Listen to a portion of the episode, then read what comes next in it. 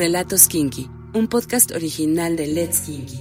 Despierta tu imaginación con historias eróticas que liberan tus fantasías.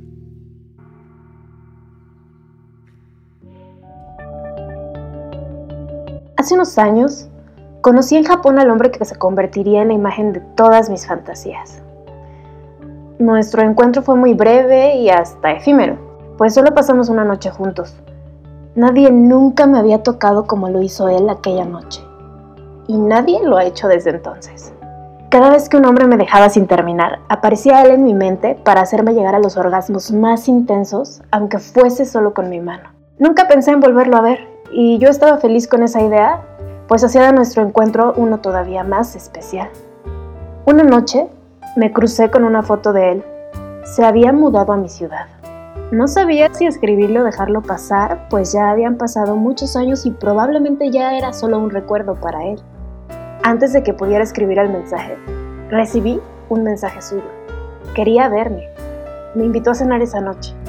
Platicamos de todo y de nada. Fue el inicio perfecto para la noche perfecta. Brindamos por Japón, por habernos unido Ninguno de los dos quería que terminara la noche, pero él era nuevo en la ciudad y no sabía a dónde llevarme. Le dije que no se preocupara, que yo tenía el lugar perfecto. Nos llevé al Lobotel K20. Era el lugar ideal para revivir la flama que habíamos prendido tantos años atrás. Sabía que lo había llevado a un hotel, pero nunca se imaginó lo que estaba detrás de la puerta. La habitación japonesa lo transportó a esa noche, lo pude ver en sus ojos. Se volteó a verme y dijo que era perfecto. Me acosté en la cama y le confesé que todas las noches pensaba en él mientras tenía mi mano entre mis piernas. Se acostó sobre mí y me besó. Me fue desnudando lentamente. Besó y mordisqueó mis pezones. Chupó mis pechos y bajó por todo mi cuerpo dejando rastros de su saliva. A pesar de no conocerlo realmente y de solo haber pasado dos noches con él, siempre me sentí tranquila y segura estando completamente desnuda frente a él. Llegó a mi pubis y abrí las piernas dándole acceso a mi clítoris. Estaba nerviosa pues pensaba que probablemente lo recordaba mejor de lo que era en realidad, pero la realidad es que mi memoria no le había hecho justicia. Se tomó unos segundos, abrió con sus manos mis labios y ubicó donde tenía que jugar con su lengua. Podía sentir cómo su saliva y mis jugos escurrían entre mis piernas hasta mojar la cama. Mm. Nunca cambió de ritmo y nunca paró hasta que me escuchó gritar. Era imposible resistirme. Mi espalda se arqueaba sin que yo se lo pidiera y mis piernas temblaban como si perdieran el control. Cuando se separó de mí, pude ver un hilo de mis jugos colgando de su barba. Lo besé y le chupé mis jugos para saborearme. Incluso estando sola me encantaba chuparme los dedos después de tocarme. Me paré de la cama y fui al jacuzzi. Él me siguió mientras se iba quitando la ropa, pues seguía vestido. Yo lo veía perfecto.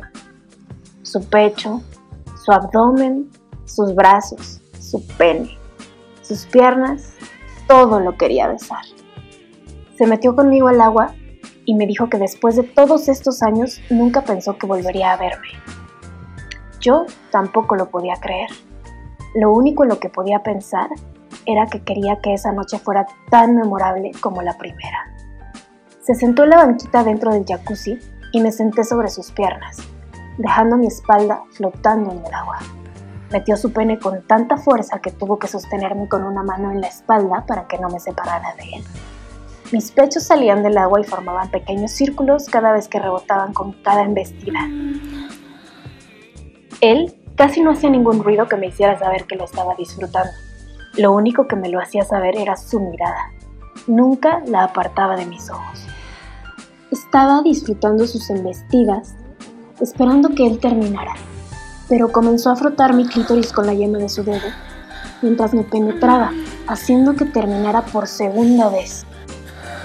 Le dije que estaba a punto de llegar al orgasmo, a lo que me respondió que lo esperara, que quería que termináramos juntos. Era absurdo pedirme que me aguantara, y creo que mis gemidos lo delataban. Me mordí el labio e intenté aguantar lo más que pude. Cuando vi que cerró los ojos y echó la cabeza para atrás, me dejé de ti. Definitivamente, mis orgasmos dedicados a él no eran iguales, eran orgasmos hechos por él.